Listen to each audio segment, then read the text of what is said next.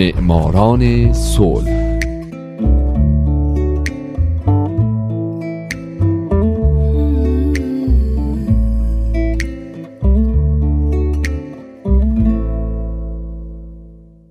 امروز یک شنبه است. اینجا رادیو پیام دوسته و حالا نوبت می‌رسه به معماران صلح.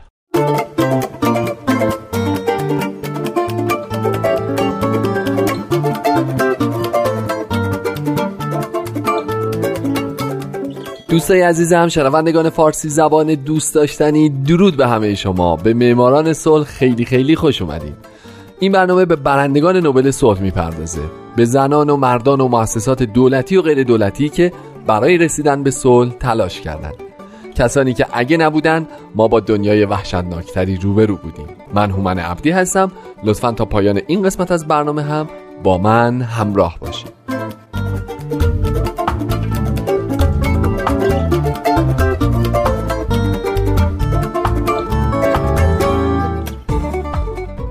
این هفته سال 2008 مارتی آهتیساری قسمت دوم.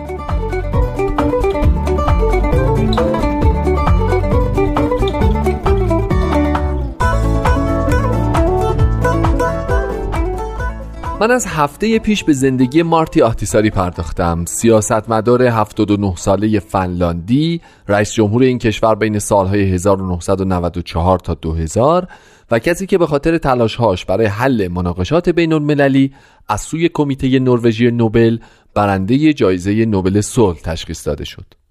آهتیساری در طول دوران ریاست جمهوریش با مخالفت های زیادی از طرف احزاب روبرو می شد بنابراین وقتی دید نمی‌تونه کارهایی که به نظرش درست میاد رو برای کشورش انجام بده تصمیم گرفت برای دور دوم ریاست جمهوری خودش رو کاندیدا نکنه و عطای اون رو به لقاش ببخشه.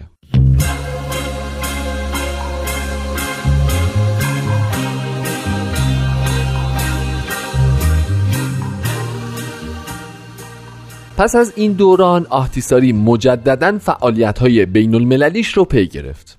او تاکید داشت که فنلاند باید به ناتو بپیونده چرا که کشورهای عضو ناتو توافق کرده بودند که حمله نظامی علیه یک یا چند کشور در اروپا یا آمریکای شمالی رو به عنوان حمله به تمامی کشورهای عضو تلقی کنن و با کشور متخاصم مقابله کنند.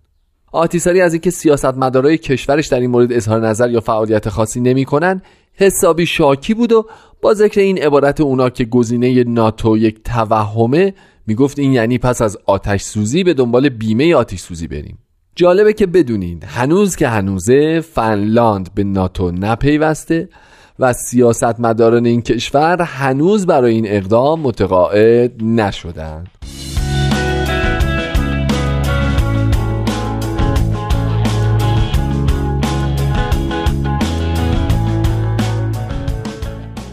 آهتیساری پس از دوران ریاست جمهوریش سازمانی مستقل تأسیس کرد با حروف اختصاری CMI برای مدیریت بحران با هدف توسعه و حفظ صلح در مناطق آشفته جهان.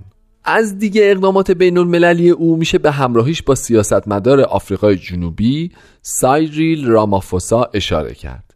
این دو به عنوان بخشی از روند برقراری صلح در ایرلند شمالی از سوی یک کمیسیون مستقل بین المللی از انبارهای اسلحه ارتش جمهوری خواه ایرلند برای انهدام سلاحها دیدن کردند. همچنین او از طریق سازمان خودش مذاکرات موفقیت آمیز صلح رو بین جنبش آزادی بخش آچه که ناحیه‌ای در سوماترای اندونزیه و دولت این کشور مدیریت کرد. این مذاکرات در 15 آگوست 2005 با امضای تفاهم نامه هلسینکی در مورد خلع سلاح شورشیان و خروج نیروهای اندونزی به پایان رسید و جنگ سی ساله در این کشور تمام شد.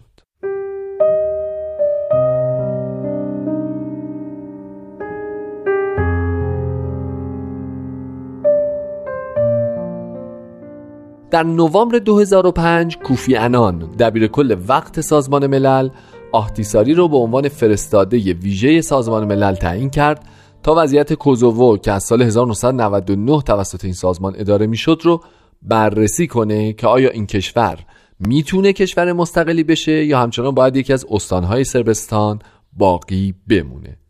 پس در اوایل سال 2006 آتیساری دفتر نمایندگی سازمان ملل برای کوزوو رو در وین اتریش افتتاح و از همونجا مذاکرات مربوط به کوزوو رو هدایت کرد. کسانی که با پیشنهاد آتیساری برای حل و فصل مسئله کوزوو که شامل استقلال این کشور با نظارت بین المللی بود موافق نبودن به دنبال بی اعتبار کردنش بودند اما جهان خیلی توجهی به سیاستمداران بالکانی و رسانه های تحت نفوذشون نکرد و در عوض حسابی از آهتیساری پشتیبانی کرد. یکی از کشورهایی که از آهتیساری طرفداری کرد آمریکا بود. اظهارات منابع رسانه‌ای بالکان در خصوص فساد و رفتار نامناسب آهتیساری توسط سخنگوی وزارت امور خارجه این کشور تام کیسی اظهاراتی جعلی خونده شد و او به این نکته مهم اشاره کرد که طرح آهتیساری بهترین راه حل ممکن و مورد تایید کامل ایالات متحده است. مجله نیویورک تایمز اظهار داشت که انتقاداتی که به آهتیساری از سوی سرب ها مطرح شده سبب افت روند مذاکرات در خصوص وضعیت کوزوو شده.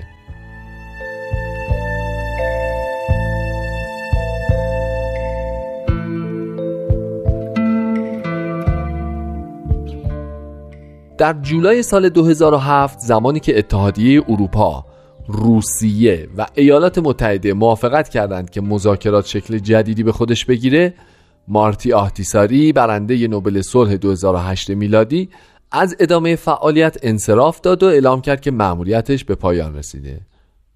چرا که نه سازمان ملل و نه اتحادیه اروپا و نه روسیه از اون نخواسته بودند که نقشه میانجیگری رو همچنان ادامه بده. او اظهار داشت که اگر از او خواسته بشه حاضر به عنوان مشاور همکاری بکنه. اما به هر صورت پس از یک دوره تنشزا و بلا تکلیفی کوزوو بالاخره در فوریه 2008 استقلال خودش را از سربستان اعلام کرد. آهتیساری در مصاحبه ها و سخنرانی های خودش همواره بر اهمیت نقش مثبت ایالات متحده در روند صلح تاکید کرد و معتقد بود که اگر آمریکا نبود رسیدن به صلح امکان پذیر نبود.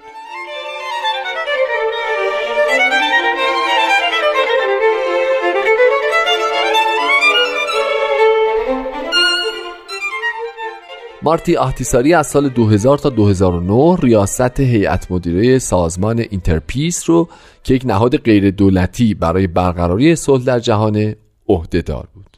و از سال 2009 از سمت ریاست بازنشسته شد و به عنوان مشاور ویژه با این سازمان همکاری می‌کنه.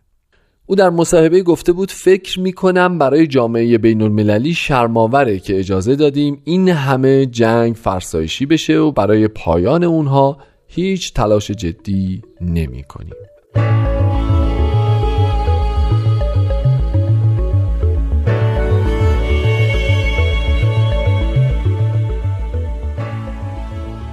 این اقدامات صلح طلبانه آتیساری باعث شهرتش در جهان شد و بسیاری از سازمانهای حقوق بشری، دانشگاه ها، سازمانهای ملی و بین المللی، دولتی و غیر دولتی و خلاصه بسیاری از شخصیت های معروف و تاثیرگذار جهان توجهشون بهش جلب شد. بنابراین دیگه کم کم سیل جوایز به سمتش سرازی شد. او در سال 2008 به مدرک افتخاری از دانشگاه کالج لندن دست پیدا کرد. در همون سال او جایزه صلح یونسکو رو به خاطر سهمی که در تمام طول زندگیش برای صلح جهانی ایفا کرده بود و نقش فعالانش و خستگی ناپذیرش در این حوزه دریافت کرد.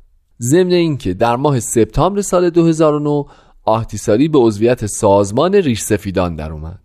سازمانی که براتون بارها گفتم تشکیل شده از گروهی از رهبران به خصوص بازنشسته جهان که با هم بر روی مسائل مربوط به صلح و حقوق بشر کار می‌کنن و سعی می‌کنن نقش مهم و واقعی در صلح جهانی ایفا بکنن.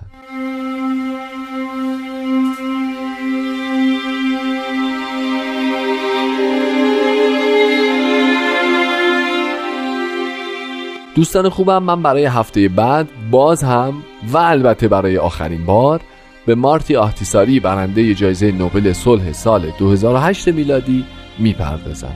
بنابراین ازتون می‌خوام که حتما با معماران صلح همراه باشید. من هومن عبدی هستم و امیدوارم شمایی که امروز یکی از شنوندگان برنامه بودید در آینده یکی از برندگان نوبل صلح باشید. شاد باشید و خدا نگهدار.